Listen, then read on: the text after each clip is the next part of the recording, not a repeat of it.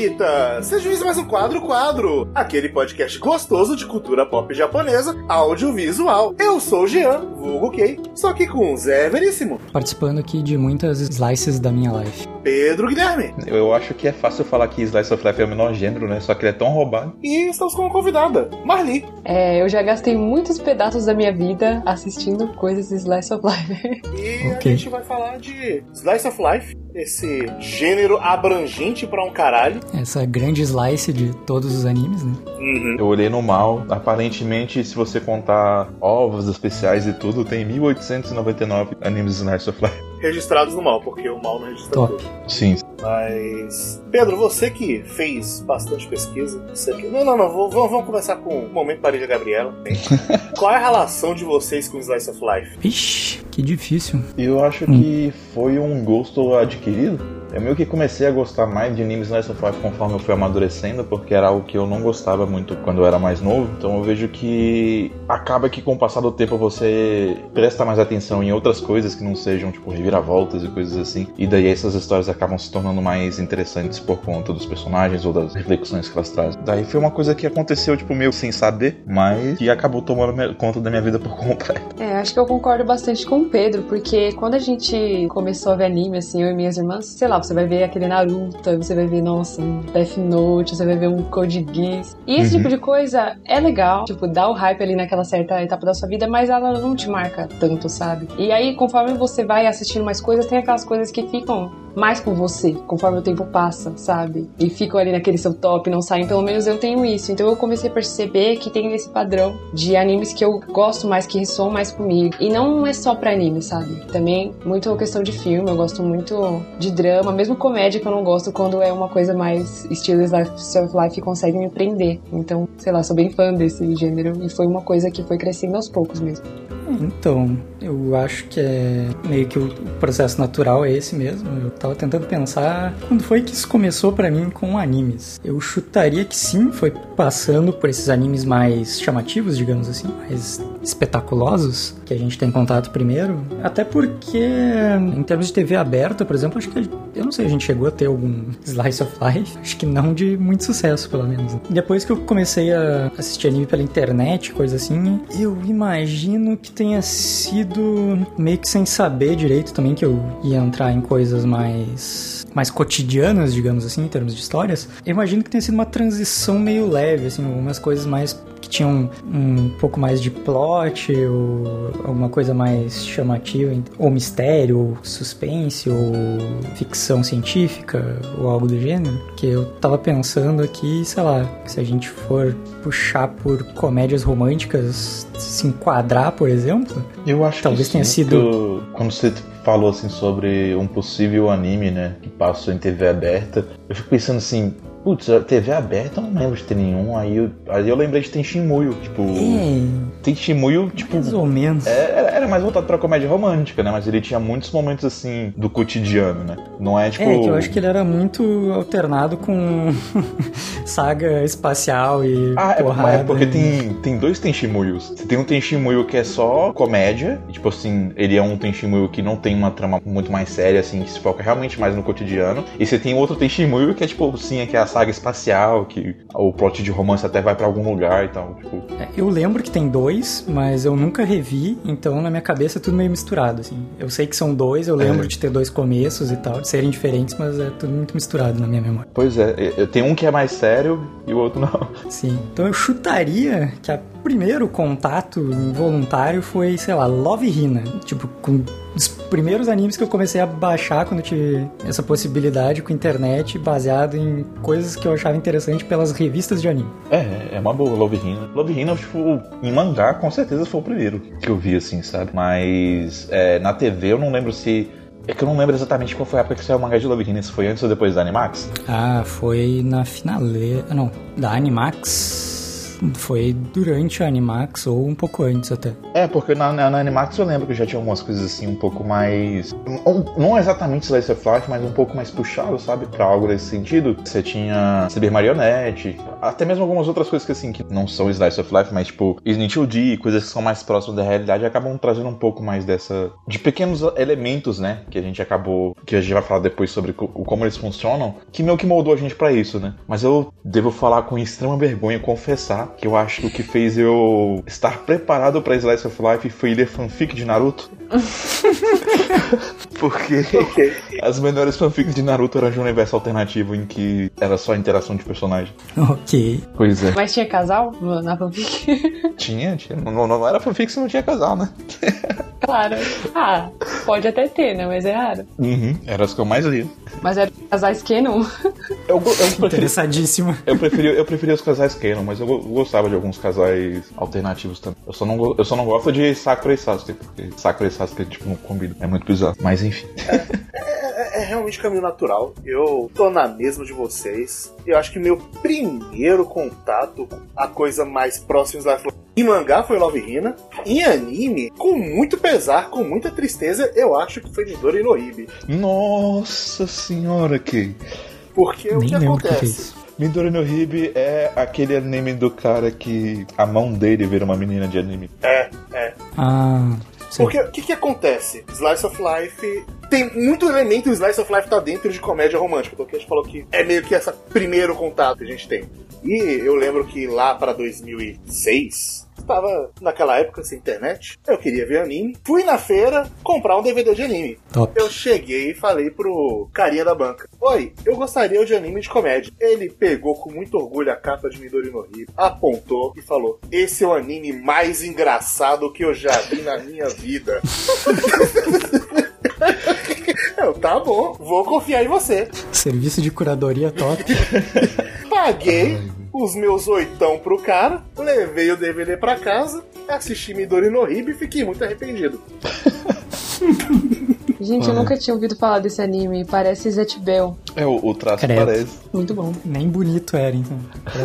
não, não era bonito. Ainda por cima, tipo, os inuendos, eles são completamente, tipo assim, otaku maluco, sabe? Todo o estereótipo possível do otaku existia em Midro no Rio. É, não, não. É, a piada óbvia é minha mão virou uma menina. Vocês já sabem qual é a piada óbvia que vai ser repetida muitas vezes. Sim. Mas. É, em questão de obra, eu acho que em mangá o primeiro que eu li, que era mais nessa pegada, eu não sei dizer porque eu acho difícil classificar, mas eu acho que foi Paradise Kiss. E anime, eu acho que foi Azumanga Daioh. Meu Deus, como eu me divertia com Azumanga Daioh. É muito bom. eu, eu, acho que Azumanga Daioh foi o primeiro contato que eu gostei. Foi o primeiro contato, assim, divertido. É muito bom. Top. Esse é um que eu ainda não assisti, acredito. Especialista que falhou. Mas é uma daquelas séries que eu guardo para ver no futuro ainda, quando não sobrar mais nada. Meu, vale a pena. É aquele tipo de coisa que você entra tanto nas piadas internas dos personagens que você já esqueceu tudo do anime e você ainda lembra, sabe, das piadas internas, uhum. das coisas específicas que eles era característico de cada uma das personagens. Eu não lembro mais o nome de nenhuma, mas enfim. É, não, é que isso vai guardar justamente porque eu sei que eu vou gostar dele. Mas tem muita coisa a respeito do Slice of Life que, tipo, é difícil para as pessoas entenderem exatamente o que é o gênero e como classificar ele, né? Mas, tipo, a gente pode tentar responder essa pergunta. Eu acho que a gente não vai conseguir exatamente uma é, resposta. Eu acho muito difícil, mas, mas vamos tentar. É, eu, eu acho que é muito aberto, sabe? Essas pautas de podcast que pega uma coisa aberta e vamos lá. Eu diria que às vezes você não sente que é Slice of Life, mas se outra pessoa sente, então já é Slice of Life. sabe? Ok. É porque é um negócio que, tipo, é difícil entrar em consenso, sabe? Pra muitas coisas. Mas eu fiz uma pesquisa rápida e acabei descobrindo um pouco do que acabou influenciando animes desse tipo. E, na verdade, vem de uma tendência, de um movimento de dramaturgia no, teatro europeu do século XIX, que é, é o naturalismo, são obras naturalistas. A ideia é que eles iam fazer uma peça fosse extremamente realista e que eles iam retratar extremamente bem o cotidiano. Então eles seguiam certos princípios. Dentre os princípios tinha a peça tem que ser realista, e ela tem que ser o resultado de um estudo cuidadoso de comportamento humano e psicologia. Que eu acho um pouco prepotente, mas tudo bem. Os personagens têm que ser de carne e osso, e as motivações deles têm que ser motivadas pela hereditariedade deles e pelo ambiente ao redor deles. E a apreciação da peça, ela tem que ser realista. Então, assim, em questão de cenário de performance, não pode ser algo que seja teatral ou extravagante. Eu acho que a gente consegue ver, tipo, parte desses elementos, né, em, em Slice of Life, né, mas é um pouco diferente de como realmente são as obras hoje em dia. Mas o, o termo Slice of Life meio que surgiu desse movimento e ele foi originado no final do século XIX por um dramaturgo chamado Jean Julien, um francês. E ele falava justamente sobre esse tipo de obra, que procurava mais trazer uma reflexão acerca do que está sendo passado ali, do que provocar uma reação de entretenimento nas pessoas. Faz sentido até, digamos assim, olhando para os gêneros mais amplos possíveis, digamos assim, no que a gente tinha, tem o lírico, o dramático e o épico. O lírico é um pouco à parte, que ele é mais focado na linguagem em si, mais um estrutura de poema e coisa assim. Mas entre o drama e o épico, geralmente chama mais atenção, conforme a gente estava falando, o épico. Tanto que a gente conta uhum. histórias para criança e coisas assim mais voltadas pro fantástico, pra grandiosidade e tudo mais. E depois, só mais tarde, as pessoas vão criando interesse por essa parte mais dramática, assim. E faz sentido também que meio que desde sempre as pessoas têm interesse em contar histórias sobre seu dia a dia, no caso, né? Então daí é um meio que um pulinho para chegar numa uma ficção naturalista, digamos assim, onde são personagens é, desenvolvidos não é a história de uma pessoa necessariamente, é a história de uma pessoa em si, né? Uhum, sim, sim. E algo que eu não sabia, que eu fui descobrir só pesquisando, é que existe um gênero de filmes realistas e naturalistas japoneses chamado Shomengeki, que sim, sim é do começo do século XX e é basicamente a ideia, tipo, traduzindo literalmente, seria drama de gente comum.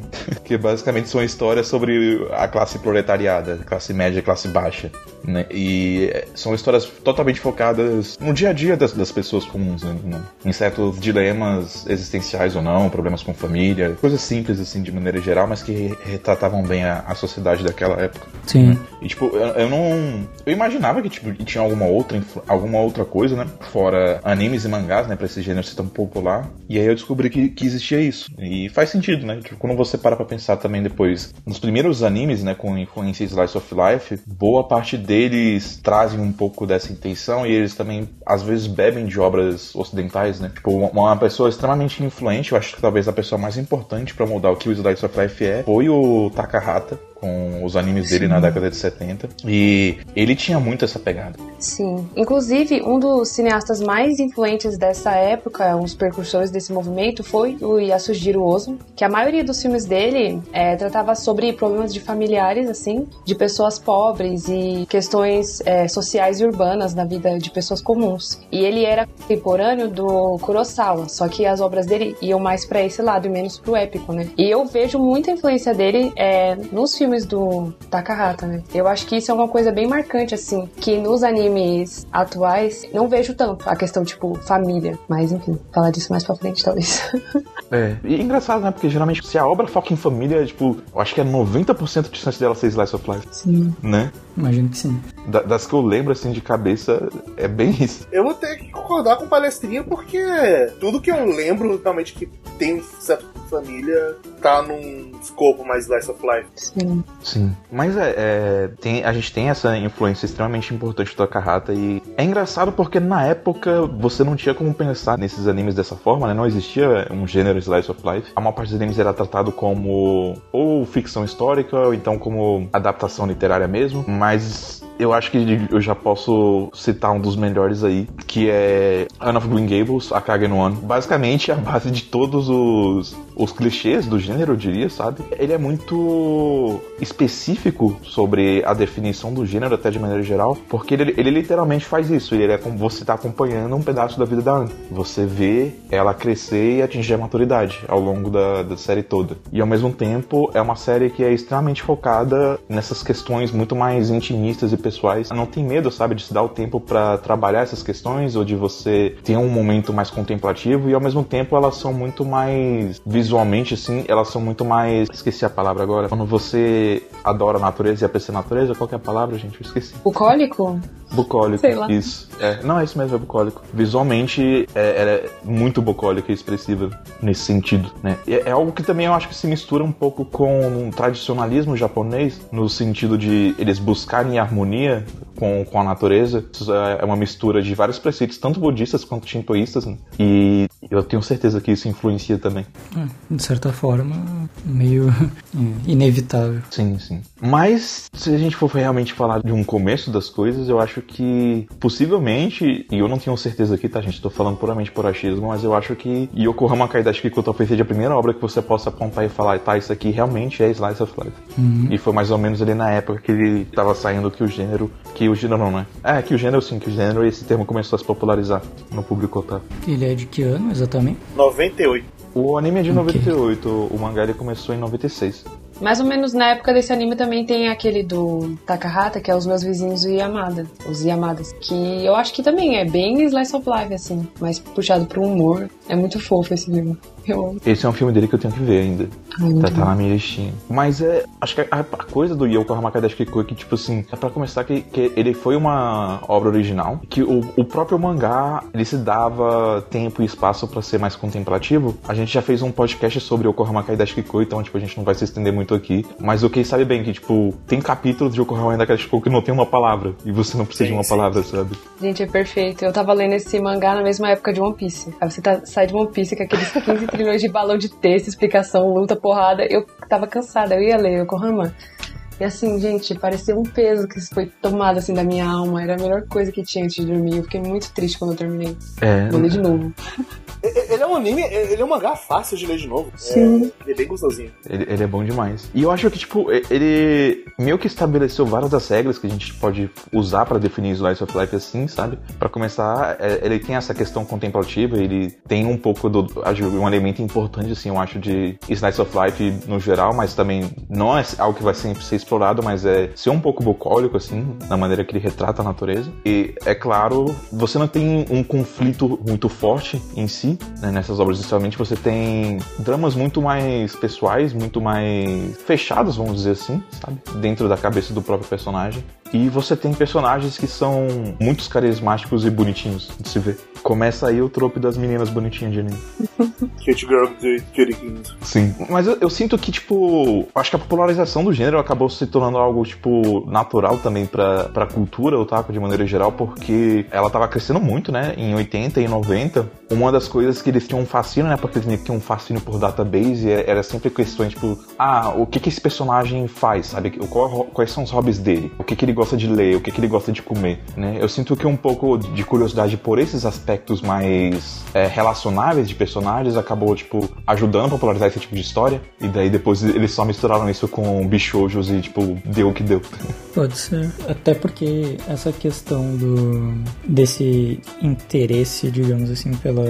Não necessariamente por database, mas por esses gostos e atividades dos personagens fora da página ou fora da tela, no caso, é... imagino que muitos tenha resultado em dojinshis pra essa linha. Sim, é verdade, né? Nem tinha pensado por esse lado, mas com certeza deve ter sido algo que influenciou o surgimento dessas obras também, né? Sim. É, que é algo que se vê muito até hoje de dojinshis de personagens fazendo outras coisas em outros contextos e tal, mas ou mais normais, geralmente, ou mais normais ou podem ser absurdos também, mas enfim, em outros contextos, mas daí puxando pra essa parte do mais normal num contexto mais de dia a dia, que não é algo nada incomum, né? Pode ter tido autores vindo daí ou que perceberam aí uma esse interesse de nessas histórias e por contar essas histórias. Sim, sim. É, é- é curioso que é, até que você falou, ah, personagens que mais normais e você ficou meio distante, porque de fato, Slice of Life não é sinônimo de, ah, beleza, tem que ser o nosso mundano. Você pode Sim. pegar personagens extraordinários e contar o mundano deles. Sim, sim. É, é algo que já é diferente do da, daquela tradição naturalista teatral do, do século XIX, porque para eles você não. Eles especificamente falam, né? Você tem que ter personagens de carne e osso, né? Mas eu consigo facilmente imaginar um Slice of Life de, sei lá, uma, uma fantasma. É, e não necessariamente em termos de personagens também, mas o caminho natural das obras é ir experimentando mais com o passar do tempo, né? Então tu tentar um, um Slice of Life, mas vou construir um universo fantástico onde ele vai se passar um dia a dia comum entre esses personagens. Sim. Eu acho que talvez a parte que mais confunda as pessoas, né, quando a gente vai falar sobre como definir Slice of Life, né, porque aqui já, já jogou vários elementos de Slice of Life, é a parte do conflito. Que as, pessoas, que... as pessoas sempre ficam em dúvida se Slice of Life pode ou não ter conflito. Primeiro, pode, porque conflito não é necessariamente coisas que vão te tirar do cotidiano completamente. Conflitos é. são elementos da vida, né? Do seu cotidiano, a sua convivência mudando. Mas eu, eu, vejo muita. Eu já vi muita gente falando, por exemplo, não gosto de Slice of Life, porque para mim história tem que ter conflito. Sim. E Tá. Eu acho bem errado essa concepção. Existem conflitos internos. E existem conflitos externos envolvendo o mundano, de personagens se relacionando com outros. E é meio que a base também de romances, no geral. Então Sim. é bem estranho esse tipo de afirmação. Sim. Eu acho que a parada que pesa é que, tipo assim, se esse, essas histórias forem muito dramáticas, as pessoas acham que elas são drama e não necessariamente slice of life. Mas tem a coisa que às vezes elas podem ser os dois, né? E isso meio que confunde as pessoas. Aí, tipo, eu acho que tem como diferenciar um pouco, sabe? Porque tem, tem obras que as pessoas falam que é Slice of Life que eu particularmente não considero Slice of Life, mas se as pessoas consideram, então é. É que nem eu falei antes, sabe? Tipo, eu não posso, tipo, me declarar a verdade um absoluta. Um pedaço da vida está no seu coração. É, isso daí é extremamente confuso. Inclusive eu, que gosto muito do gênero, não entendo. Porque, por exemplo, eu tava olhando as listas de anime e tal, que eu já vi, e tava lá escrito que Nana é Slice of Life. Aí eu pensei, é, né? Tá, tá falando então é, mas eu nunca tinha pensado na minha cabeça como um Slice of Life. Sim. Eu não interpretei é. dessa forma. E assim, a gente falou que Love Hina e Slice of Life é aqui. o My Name List não conta Love Hina como Slice of Life. Olha aí. É, mas Love Hina eu acho que é bem Slice of Life mesmo, sabe? Tipo, por mais que tenha sempre uma piada ali e tal, né? Viu que gag manga e Slice of Life andam um pouco juntos também. Sim. Mas eu, eu, eu tava pensando, nessa parte dramática, tava pensando em Shingatsu Akimi no Uso, sabe? Sim. Porque, para mim, ele extrapola um pouco no ponto do drama a ponto de eu não sentir mais que ele é Slice of Life, sabe? Por mais que ele esteja muito apegado ali ao cotidiano, eu sinto que ele tá muito mais apegado nas reviravoltas e turbulências emocionais dos personagens. Eu acho que de uma forma bem menos contemplativa. Eu não sei, eu sinto que. Eu não sinto isso dele, sabe? Por outro é, lado. Eu não, eu não acho que eu classificaria ele como Slice of Life. Posso estar errada? Muito provavelmente sim, mas não. É. Eu acho que ele é muito focado, de certa forma, é nos personagens, mas é um desenvolvimento daqueles personagens, daquelas situações para concluir um plot no fim das contas. Que é também uma coisa meio. um certo exagero das pessoas que eu já vi sendo cometido por aí às vezes, que é tipo assim: se tem plot, não é Slice of Life. Né? Sim. Mas no caso de Shigatsu, eu acho que ele é muito voltado para esse plot, digamos assim, é, para reviravoltas, como tu falou, assim, para surpresa ou não surpresa, enfim, mas para virada que ele tem etc. Sim. Um que eu acho que, tipo, é meio termo nessa questão do drama, mas é, é, um que as pessoas também às vezes têm dificuldade de ver como Slice of Life, e talvez alguns de vocês sintam, mas Clannad. Porque Clannad tem essa parada do peso da história e das reviravoltas, né, que ela dá, só que ele também, tipo, Sim. se apega muito a demonstrar o cotidiano dos personagens e a vida comum deles. É, eu acho que eu concordo que ele seja um meio termo, porque pensando assim, eu, eu consigo ver que ele tenha um direcionamento quase tão grande quanto o Shigatsu para, digamos assim, alguns pontos do plot dele. Só que ele se permite tanto tempo para desenvolver personagens e relações e ser só contemplativo e ter só coisas acontecendo naquelas vidas que não são necessariamente voltadas para isso que eu, eu concordo que seja meio que um,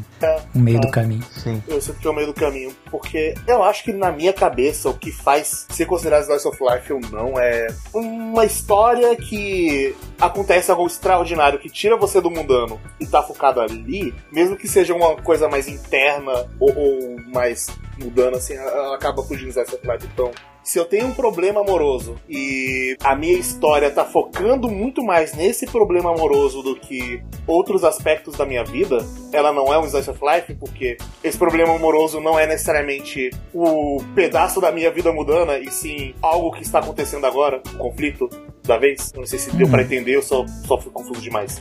Não, eu acho que deu. E, e existe um slice of life dramático perfeito, que é, é, o último exemplo que eu ia dar disso, sabe, para definir bem, que é Sangatsu no Lion. Sim, eu também pensei a mesma coisa. Sabe? Sangatsu no Lion ele consegue equilibrar as duas coisas muito bem. Ele tem. Não, os dramas de Sangatsu no Lion são pesadíssimos, né? E, tipo, Sim. você entra muito forte dentro da cabeça dos personagens. Mas ao mesmo tempo ele consegue ser expansivo e te dar essa sensação de cotidiano mesmo dentro desse drama, sabe? Sim, é, eu acho que entra muito nessa questão de focar em pontos de plot, sabe? Eu quero chegar neste ponto de plot, então vou desenvolver esses personagens, essas relações, esses conflitos para chegar lá e fazer essa virada, ou essa revelação, ou essa conclusão, enfim. Enquanto, pelo que a gente tá meio que conversando aqui, no Slice of Life as coisas têm que ser mais, mais voltadas para os personagens e a relação deles é, com outros personagens, com o ambiente que eles vivem e tudo mais não ter muito foco em plot, que acho que é meio que o caso de Sangatsu. É, o Sangatsu, ele gasta muito tempo, gasta entre aspas, né, naquele ambiente de conforto que o Kiriyama achou, né, com a, aquelas irmãs e os gatinhos fofos. Então, tipo, Sim. esse conforto, essa sensação faz parte de um pedaço da vida dele. Se o anime não fosse Slice of Life, ia ser só drama, drama, drama, torneio de show, entendeu? Na minha opinião. É. Então eu considero. E, e, tem uma coisa, tipo, muito curiosa, sabe, sobre Sangatsu no Lion, é que, tipo assim, ele tem uma consistência temática dentro do, drama do rei, né, e dos sentimentos dele em relação a tudo que aconteceu com ele e, e, como ele lida com a depressão dele, né. Só que ele é um anime que você não, eu não tenho como botar um objetivo final pra Sangatsu, sabe? Tipo, uhum. ah, a história vai acabar quando acontecer isso. Tipo, não. Meio que a vida tá só andando, sabe? As coisas estão só acontecendo. Sim. E ele me passa muito a sensação que, tipo, eu só tô vendo a vida do Kiriyama desenrolar, sabe? Mas eu não sei para onde ele vai. É, e, tipo, é um mangá, né, que eu já li alguns capítulos depois que terminei o anime. Por exemplo, tem uns capi um capítulo que é dedicado em cozinhar uma comida gostosa e eles falam, nossa, isso tá muito gostoso, sabe? Sim. Isso é muito slice of life. Uhum. É o que leva que eu tava pensando em um exemplo contrário também de uma obra que eu de jeito nenhum chamaria de slice of life, mas ela tem um momento de respiro que não avança absolutamente nada no plot, mas é extremamente bem-vinda, que é o Hoshino Samidare, o, hum. capítulo do aniversário da Samidare. Ah, sim. Aquele capítulo, ele é muito necessário. Eu gosto muito dele pra. Eu, eu gosto muito dele para falar dos personagens, para dar um respiro na obra, para muitas coisas. Mas se você tirar ele, ele não é um capítulo que tira coisa do plot, que faz você entender menos a história. Ele, ele tá lá muito mais para outros aspectos. É que daí é, digamos assim, a gente poderia classificar o capítulo como um slice of life. E, e é um artifício que o autor usou, no caso, para dar alguma de certa forma, uma profundidade pros personagens mesmo. Então. Ou... Eu acho que. É. E o próprio respiro mesmo da história também. Ou amenizar mesmo. Tanto que nessas obras muito é, geralmente, tipo, quando tem épicos, ou pessoas que geralmente gostam de épicos, elas veem Slice of Life como uma forma de spin-off, muitas vezes. Tipo, ah, tá Sim. tá bom, uhum. estamos cansados de tudo isso que tá acontecendo, vamos parar aqui e ver os personagens vivendo um dia a dia comum, entre aspas. Ou até mesmo de fanservice, às vezes, né? Porque o famoso episódio da praia, né? O famoso meme do episódio da praia é muito isso. é verdade. Então, eu acho que por essa conversa que a gente teve, eu acho que dá para definir muito bem o que é Slice of Life, né? Só que ao mesmo tempo é algo tão subjetivo que se você não discutir, você você não tem como é, resumir de forma simples. Dá né? pra definir muito bem? Então, então qual é a definição? Fala aí. Pelo que a gente conversou, assim, eu diria que é, a nossa conclusão é que para ser Slice of Life ele não pode ser muito focado. que se ele foca muito em alguma coisa, ele se transforma em outro gênero, geralmente. A menos que seja, sei lá, muito focado em personagens. Ele não pode ser muito focado em drama, ele não pode ser muito focado em comédia, ele não pode ser muito focado em plot points. Então, é tal qual a, a abrangência e a quantidade de obras, ele é meio. Ele tem que ficar meio vago para poder ser o que ele é, Slice é, of Life. Pra comportar aquele pedacinho de vida. Sim, sim. Ah, eu acho que com isso a gente faz a nossa não definição de Slice of Life. Porque isso. a gente abriu uma discussão e não concluiu ela porque a gente não sabe concluir exatamente. Nossa, isso foi tão Slice of Life. porque assim, eu, eu, não me senti tão confortável em falar que a conclusão de que Slice of Life é a falta de foco, entre aspas. Sim. Não, não, não sei se eu me sinto confortável com essa afirmação. É. é, é complicado. Porque, por exemplo, tem, tem Slice of Life que são focados em comédia, por exemplo. Sim. Sim. Mas é. Tem um na minha cabeça que. Ele é completamente focado em comédia e eu 100% chamaria de Slice of Life, que é o Soremate. É, tem, tem vários. Yuri Yuri também. Yuri Yuri é um, é um gag manga, basicamente. Eu acho que Sayonara Zetsubou Sensei também se enquadra nisso, né? Que são só várias sketches muito absurdas e engraçadas e é um slice of life, eu acho. Uhum. Acho que pode ser. Mas eu tava dando uma pesquisada aqui. O Pedro tinha falado antes das listinhas das quantidades de animes Slice of Life que existiam no. Foi numa anime list que tu puxou, né? É, eu tava fazendo umas outras pesquisas em outros lugares aqui. E, por exemplo, eu descobri que é, algumas curiosidades filtrando por gênero nos sites de streaming. Ou procurando pelo gênero, né? Então, se a gente for na Crunchyroll, ele classifica algumas coisas curiosas. Tipo, tem alguns que, ok, entendo, tipo, A Place Further Than Universe. Uhum. Ou, tipo, Nohana, Manchu e tal. Mas, é, sendo que a Nohana é bastante dramático também, mas eu acho que pode ser Slice of Life também. Mas, ele coloca algumas coisas curiosas, tipo, Classroom of the Elite... Ace of Diamond, Haikyuu e Gintama. Então, É, aí, aí já fica um pouco mais complicado, né? Sim. A Netflix, por exemplo, ela não tem um gênero Slice of Life pra te procurar, mas se tu pesquisar Slice of Life na busca deles, eles te mostram algumas coisas como A Voz do Silêncio, Sangatsu no Lion, mas também Food Wars e Psychic Soa. Entre os primeiros É. resultados. ali. É, é um caso curioso mesmo. E se você for nos gêneros da Funimation e clicar em Slice of Life, eles não têm nada a exibir. Muito bom, Funimation. Não existe Slice of Life segundo a Funimation. Não existe. Não existe Slice of Life, segundo a Funimation. Apesar deles terem alguns no catálogo que eu sei. Mas enfim. que absurdo. Fica aí a Pois curiosidade. é.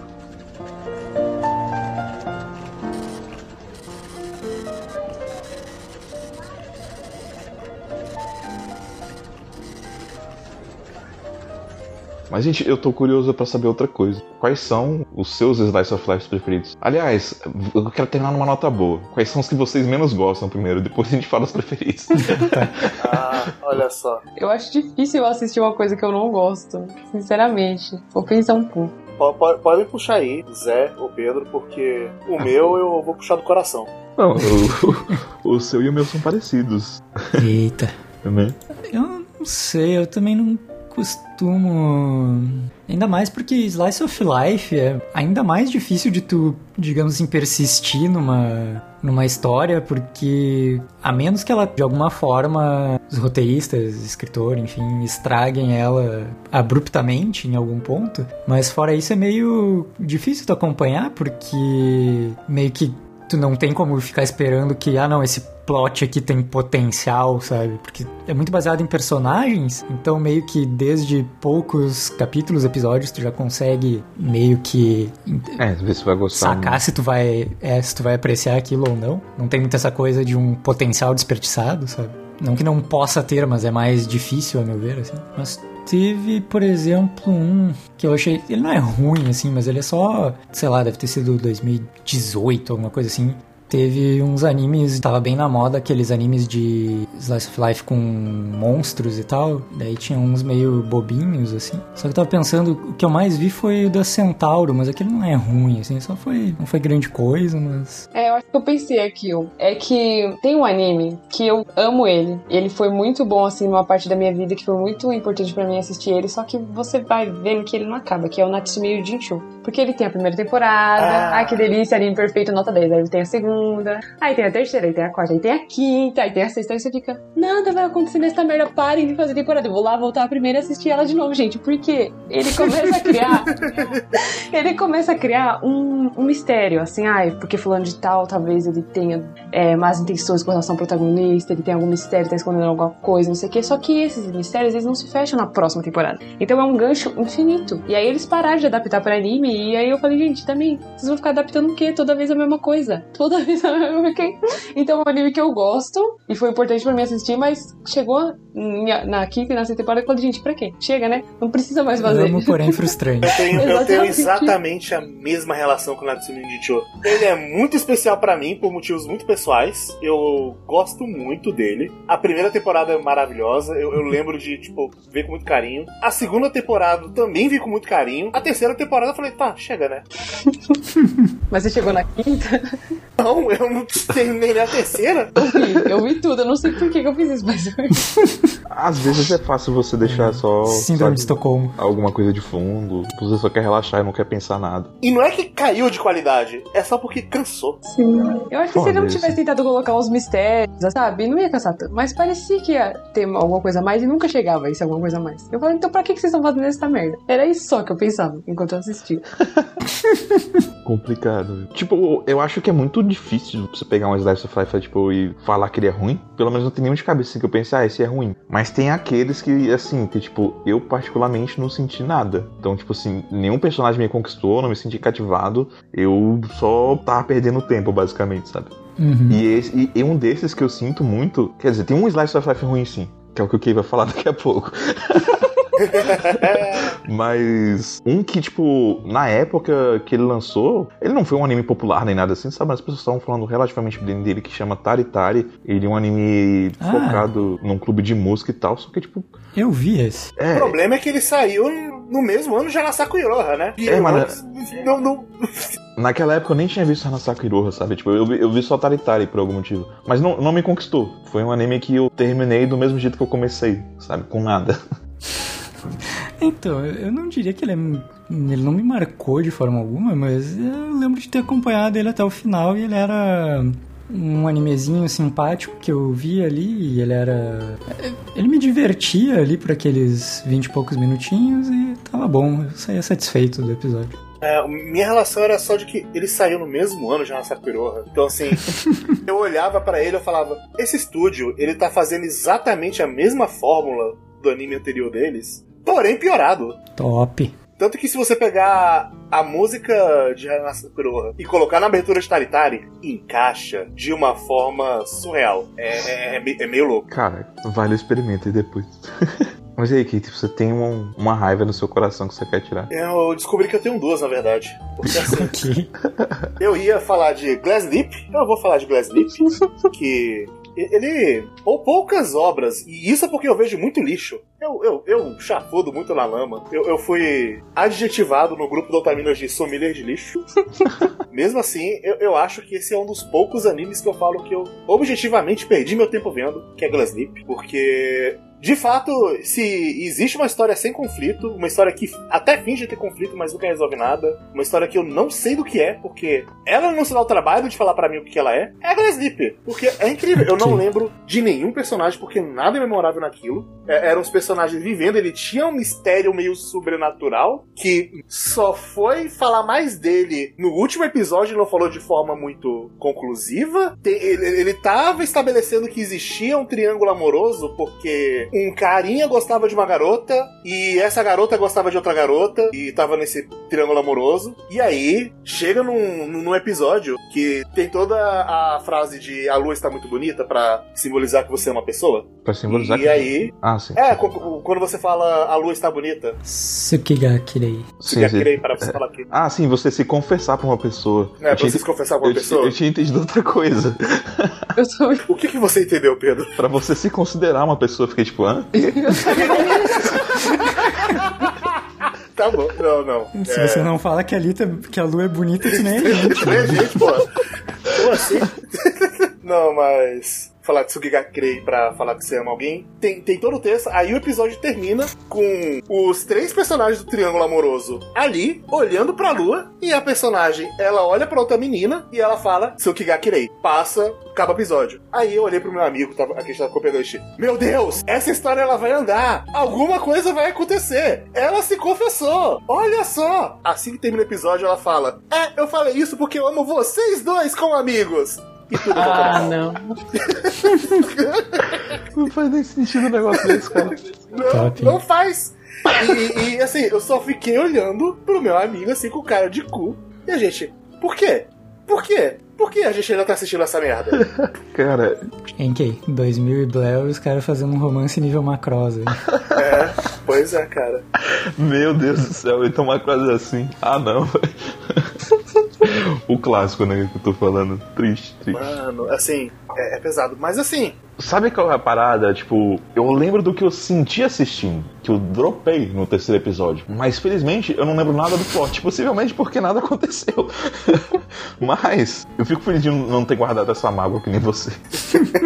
Mas eu descobri que eu tenho uma outra mágoa aqui. eu só lembro da terceira. Mas eu também descobri que tem uma outra mágoa. Porque assim, eu estava olhando, curioso pra saber o que o Crunchyroll classificava como Slice of Life. Hum. E ela, classi- ela classificou Orenoi Imoto como Slice of Life. Que Justo. é outra. É outro soco na minha vida. Outra mancha antiga nesse coraçãozinho. É outra mancha antiga. Que é, é o selo assistir porque me odeio. Cara, Tem um cast de você desabafando tanto sobre ele aí, Mujeta. tem, tem. Eu, eu acho que eu já desabafei em tantos lugares sobre o Orenoi Imoto. Mas assim, é. Só pra resumir. Foi o é, Mediocridade no meu coração. É, que, eu, eu que nem é mediocridade. Eu não sei eu- é só porque eu queria tirar do meu coração. Foi. Mas assim, de novo, é, só pra não me repetir demais, a Kirino é a pior personagem possível. Ela é, cara. Ela, ela consegue ser a pior personagem possível sem o contexto de incesto. O contexto de incesto só deixa tudo pior. É incrível. E, e- e, assim, eu adoro que na segunda temporada esse anime ele engana. Ele finge que vai acontecer um casal que você olha, esse casal faz sentido, esses dois personagens têm dinâmicas legais. Meu Deus, esse é um anime saudável, eu não esperava. Vai ser alguma coisa legal. E tem dois episódios de fato legais. E você fala, olha, caramba, eu gosto desse casal. Esses personagens são legais. Eu gosto das interações. Pra eles terminarem e ir pro pior caminho possível. É. E, e- e você fala, beleza, tô na merda. Odeio você, eu me odeio. Vamos até o fim com essa merda. E nem isso ele te dá. Nem isso ele te dá. Ele te dá um arco inteiro dele terminando, de- dele rejeitando todo mundo pra ficar com a irmã. Pra no final falar: incesto não é legal, não vamos ficar juntos. Yay! E a história acaba, só frustra todo mundo. Eu me odeio por ter passado por isso. Ou você passou por isso porque você se odeia. Fica aí. Os dois. Sim. Sabe qual é o pior, Kay? Ah. Ele termina a história falando, não é legal, tá? Mas, em Eromanga Sensei, dá a entender que ele e ela são um casal ainda. Então ele desfez o próprio final, numa outra história que não é que não é a principal, pra piorar. Ou seja, o autor ele só. O autor ele só gosta de cultivar ódio e, Sim. e coisas erradas. Eu- Ok. O Slice of Life que eu lembrei, é, eu tava olhando meu mal pra ver se eu, se eu achava alguma coisa. Eu achei, eu dei nota 1 pra ele, Eita. dropei no primeiro episódio, que é um anime chamado Green Green. É um dos primeiros Slice of Life aí de 2003 e ele fala sobre a fusão de uma escola que era completamente masculina e com uma escola que era completamente feminina. E nessa combinação estranha, você tem o sexo masculino e o sexo feminino interagindo, no qual, obviamente, todos os personagens masculinos são completamente retardados e tarados. Acho que eu já Ah, vi esse top. anime. Essa sinopse não é estranha pra mim. É horrível. É, é, é, tipo, é o pior tipo de humor do começo da década de 2000 ali, sabe? É o tipo de coisa que as pessoas usam de exemplo pra mostrar por que, que as- elas acham o otaku nojento. Então, tipo, é o único Slice of Life que eu encontrei, assim, fora Glass Zip que eu odeio. Entendi. Então, esses são os nossos ódios de coração pra falar que ah, a gente gosta de Slice of Life, mas tem merda pra tudo. Né? Esse Slice of Life, more like Slice of Shit. É. Apesar de que, no, que nem a gente falou no geral, né? Tem mais obras que ficam ali na mediocridade mesmo, sabe? É uma coisa que não te incomoda e, tipo, você só vai parar de assistir mesmo. Ah, sim. Teve, por uns bons anos, teve vários. Que uns genéricos. Quero. É, exatamente isso que eu ia dizer. Quero ser um Keion. tipo assim, a maioria deles não é ofensivo, sabe? Mas eles são qualquer coisa. Sim. É quatro garotas bonitinhas fazendo qualquer coisa, o gênero. Exatamente. Tem uns bons e tem uns ruins. Sim, sim.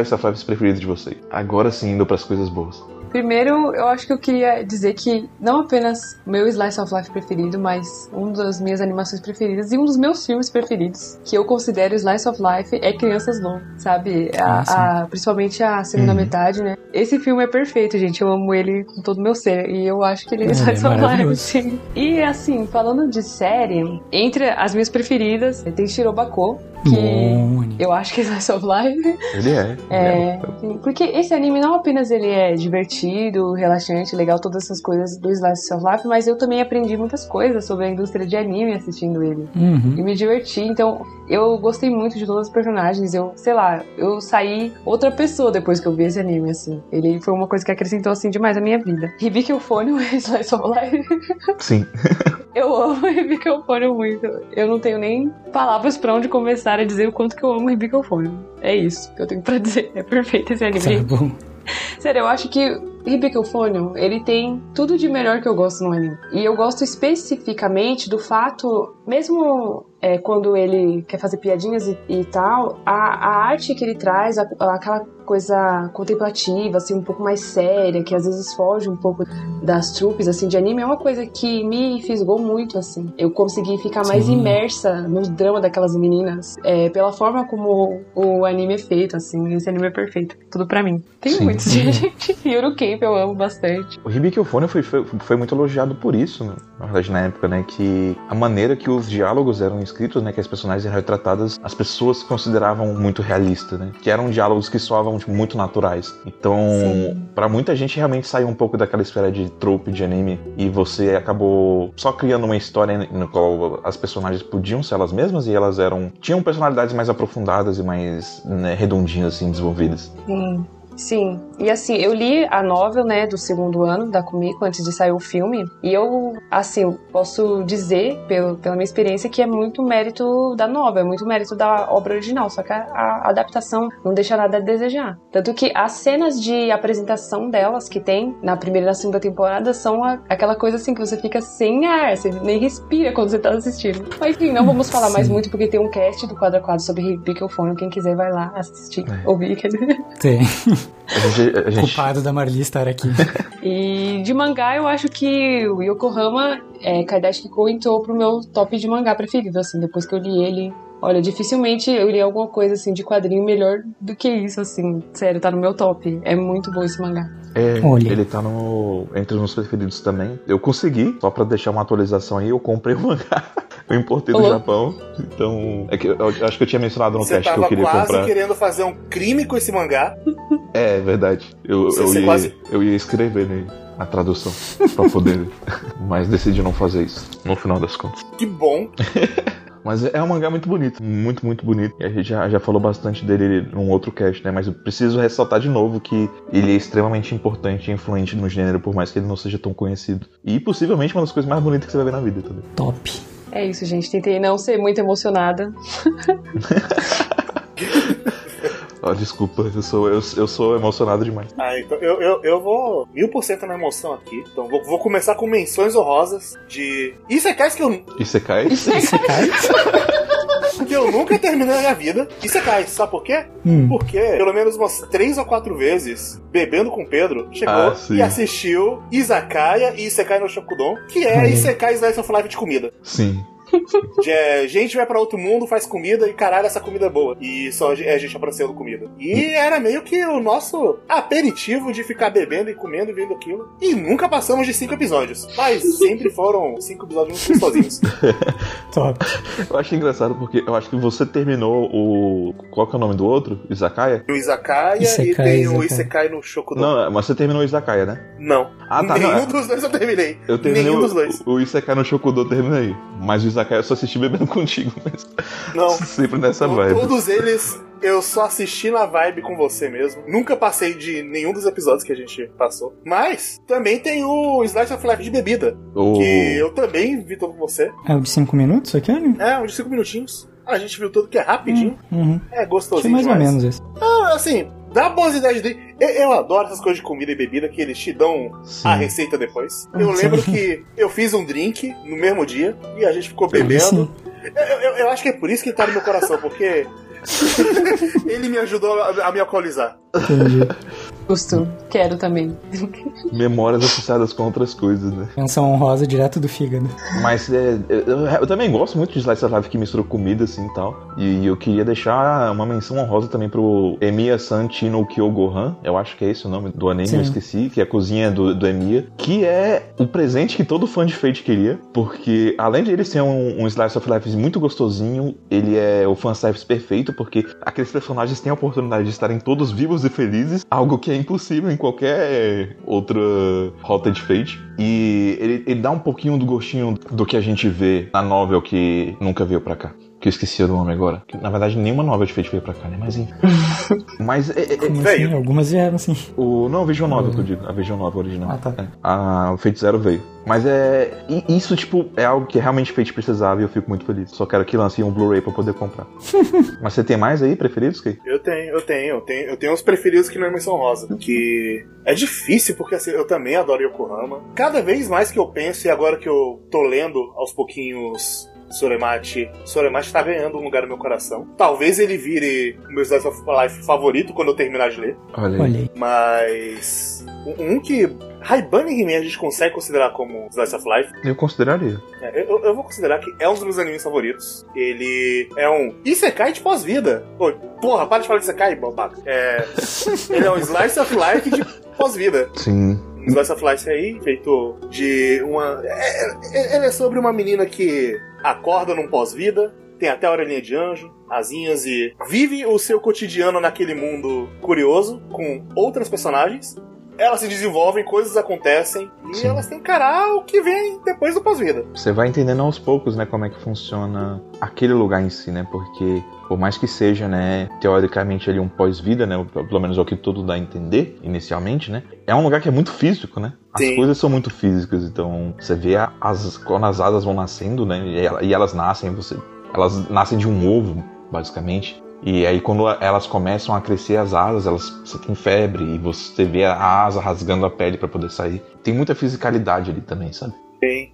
E, e essas partes doem. Quando você vê as asas nascendo, é doloroso. E eu gosto que ele consegue, ao mesmo tempo de. É um sentimento de puta que pariu, isso doeu demais pra. Agora que passou, tá bonito, tá legal. Sim. É engraçado, ele, ele tem uma, uma sobriedade muito legal. E assim, eu. A, a- a ga- gatilhozinhos, ele tem gatinhos, fala, fala sobre suicídio. Fala sobre um tanto de ansiedade e depressão também, consequentemente. Eu assisti no momento de bad que ele acabou me dando um fiozinho de esperança e me fez ficar melhor. Sim. É a melhor Então, hora é- pra você é- assistir um Slice of Life. Então, assim, é, é- é- Depende. Assim, é porque realmente depende, porque isso aí tem. Eu não sei se alguém que não terminasse só na parte bad ia só falar, caralho, tá batendo demais e parar e só fazer mal. Mas eu não sei, a nota positiva do final dele me animou demais. E eu, eu, eu coloco ele bem positivo, assim, bem nos meus tops por causa disso. Sim. Ele é muito bom. Muito diferente também. É, é aqueles anime que te faz pensar. É o sem nem psicológico. Ok, vamos então. Poderia a política do Kay de menção honrosa. Vou colocar então aqui como menção honrosa, porque não é um dos favoritos mais marcantes da minha vida, mas é algo que recente, atual, e eu gostei bastante de acompanhar, que é o Otakoi, que é um anime de e mangá, tá saindo pela gloriosa Panini. Ou talvez não, eles não sabem direito, né? Mas é um anime de romance, comédia e slice of life de personagens que são otakus, adultos, tendo sua vida profissional, suas relações de amizade, de romance. E são personagens bastante críveis, um bom desenvolvimento das suas próprias características, assim, de, das suas falhas, das suas seus fatores positivos e tal, e que eles têm interações muito boas entre eles, é muito gostosinho de assistir e de ler também. É um que tá na minha lista também. Recomendo, tanto anime quanto mangá. Aí, partindo pra coisas. É uma obra que eu quero revisitar, que eu. Nesse momento, eu odeio. é, odeio não, mas sempre tenho muita dificuldade se alguém me pergunta, tipo, ah, o seu top 3 ou 5, ou o que for, animes favoritos ou mangás favoritos. É sempre bem difícil. Então, e atualmente eu não sei exatamente onde é que eu colocaria esse anime ou mangá. Então, por enquanto, ele fica nesse atual momento que eu preciso rever, porque faz muitos anos que eu vi, ele fica mais como menção honrosa, eu acho, que é Karikano, Hum. que é um mangá shoujo dos anos 90, que teve uma adaptação para anime pela Gainax, primeiro anime depois de Evangelho. Teve várias tretas de produção e tal. E eles são coisas um tanto diferentes em termos de clima, abordagem e tal, mas são duas obras que eu gosto muito também por isso. Eles são coisas mais dramáticas do que o Otakoi, por exemplo. É um romance de vida escolar, né? É, onde tem vários personagens muito interessantes também, com, com problemas pessoais, conflitos internos profundos e tal, como as relações entre eles ajudam a resolver conflitos internos ou dar algum direcionamento, e como isso, de certa forma, às vezes afeta as relações com outras pessoas. E é, é muito bom. Eu tenho eu ainda tenho convicção de que ele é muito bom, mas eu preciso rever para cravar que ele é maravilhoso, sabe? eu acho que para finalizar, seria o que entre. Eu sou muito apaixonado por alguns que a gente já falou aqui. Eu gosto muito de Sangatsu no Lion. Sim. Hibiki Euphonium é uma obra que eu acho que a, a, obra mais recente que entrou, digamos assim, porque eu falei que eu tenho muita dificuldade para elaborar tops e tal, mas tipo, é um que entrou pro meu top, assim, pra não sair. é, Talvez seja também. a obra mais recente que entrou num top altíssimo, assim, que não sai, porque eu amo muito também. Mas que ninguém falou e que eu amo muito, que me marcou bastante, que eu já revisitei acho que duas vezes e pretendo ler de novo no futuro, é Genshin que a gente também já fez um, um podcast sobre. sobre. E esse é um slice of life de jovens adultos universitários que tem um clube de cultura pop audiovisual. E basicamente um clube de otakus onde eles não produzem nada.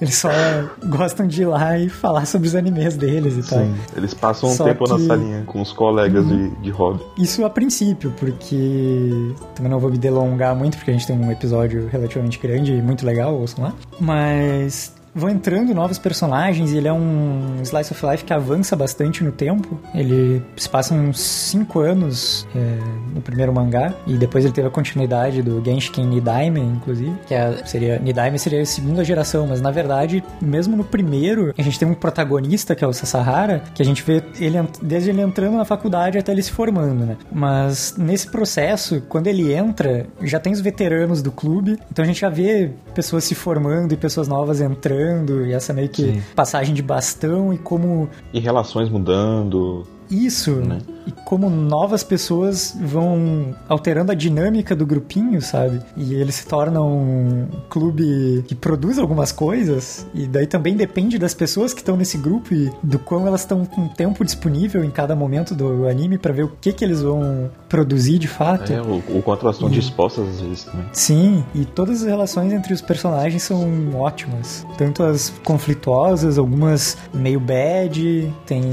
personagens que terminam de uma forma meio melancólica, mas tem outras relações que são muito bonitinhas, personagens que têm um crescimento gigante. Então, Genshin é, é um mangá que eu comprei ele duas vezes, porque eu tinha acabado de comprar o terceiro volume 3 em 1 da. Ele tem nove volumes, né? Uhum. Eu tinha acabado de comprar o terceiro volume 3 em 1 da Viz, importado, quando o dólar não era tão proibitivo. Naquela semana a JBC anunciou Genshin, e aí eu fui lá e comprei tudo de novo, muito feliz. quando a coisa é boa, você vai atrás. Né? Gosto muito de Genshin. Sim, eu, é o melhor retrato do, do otaku moderno, com certeza. Né? A gente vê tantos lados positivos quanto negativos aí da, da cultura e das pessoas uhum. que habitam nela. Chegou em mim, e como vocês bem sabem, eu assisto muito Slice of Life. eu ia falar de quatro Slice of Life especificamente, mas eu vou falar só de três porque a gente já falou sobre o Yokohama Kadashi Kiko, né? E, e, na verdade esse é cinco porque tinha Sangatsu também, a gente também já falou de Sangatsu, né? E eu acho que todos fica para todas as nossas recomendações. Então antes de eu falar dos três, eu vou fazer as menções honrosas, sem aprofundar muito nelas, mas é, eu gostaria que as pessoas dessem é, chance para esses Slice of Life, todos eles merecem e, e tem alguma coisa legal, sabe? Que no caso são Barakamon, Yama no Susume, Sora no Oto, Tamayura e Nonobiori Gotimon Alsag Desuka, é Comic Girls e eu espero não estar esquecendo de alguma coisa, mas eu tenho certeza que eu tô. Mas to todos eles eu gosto deles pra caramba e eu acho que todos eles têm qualidades incríveis, assim, comparáveis com várias das coisas boas que a gente já falou aqui. Mas esses três que, que eu vou falar em específico, eu acho que eles são não só, tipo, bons, mas eles também são importantes para demonstrar o potencial do gênero, sabe? E dar um pouco das fundações dele. E o, o primeiro delas é Mushishi, que. Bom anime.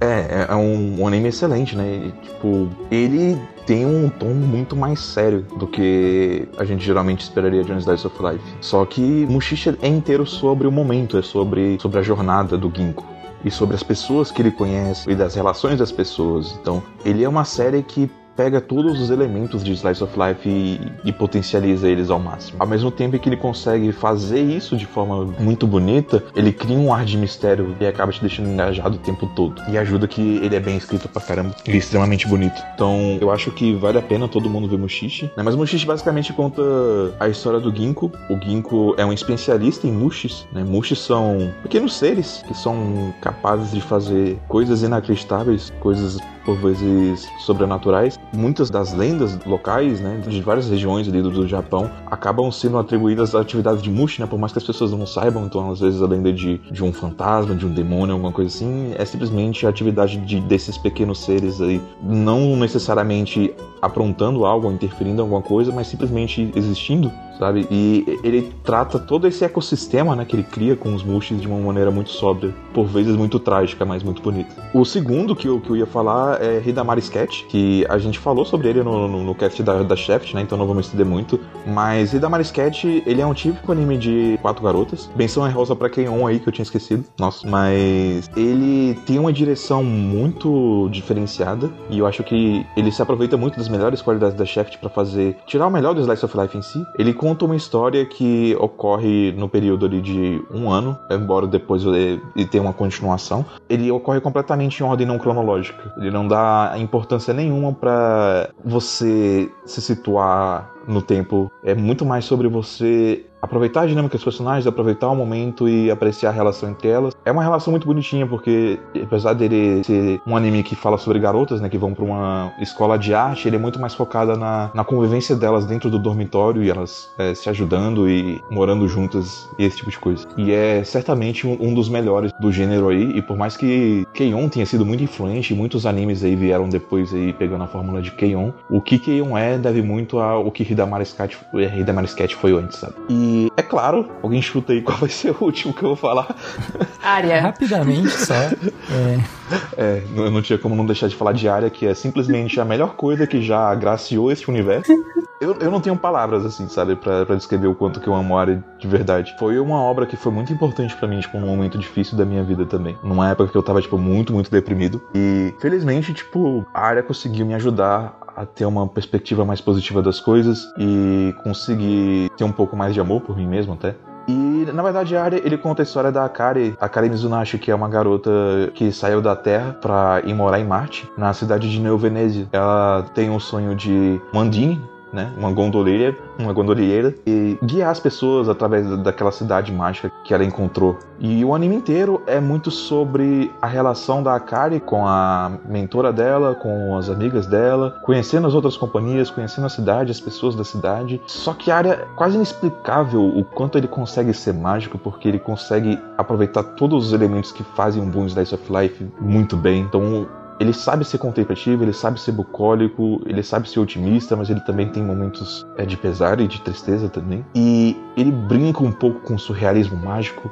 Isso tudo meio que forma um lugar quase etéreo, sabe? Meio que a cidade Neo Venezia, ela é um personagem por si só dentro da história também, ela é tão importante quanto qualquer outro personagem. E isso acaba dando um ar muito, muito especial pro anime. E eu acho que a Akari em si, tipo, todas as personagens do anime são ótimas, mas a Akari, ela é talvez o melhor exemplo, assim, de personagem de estereótipo de Genki Girl. Ela esconde uma certa melancolia ali atrás da felicidade dela, mas ela realmente é a mestra da felicidade, como alguém acaba chamando ela dentro da história. E é uma personagem que só de ver ela, meu coração aquece. Então eu não podia deixar de indicar, por favor, assistam.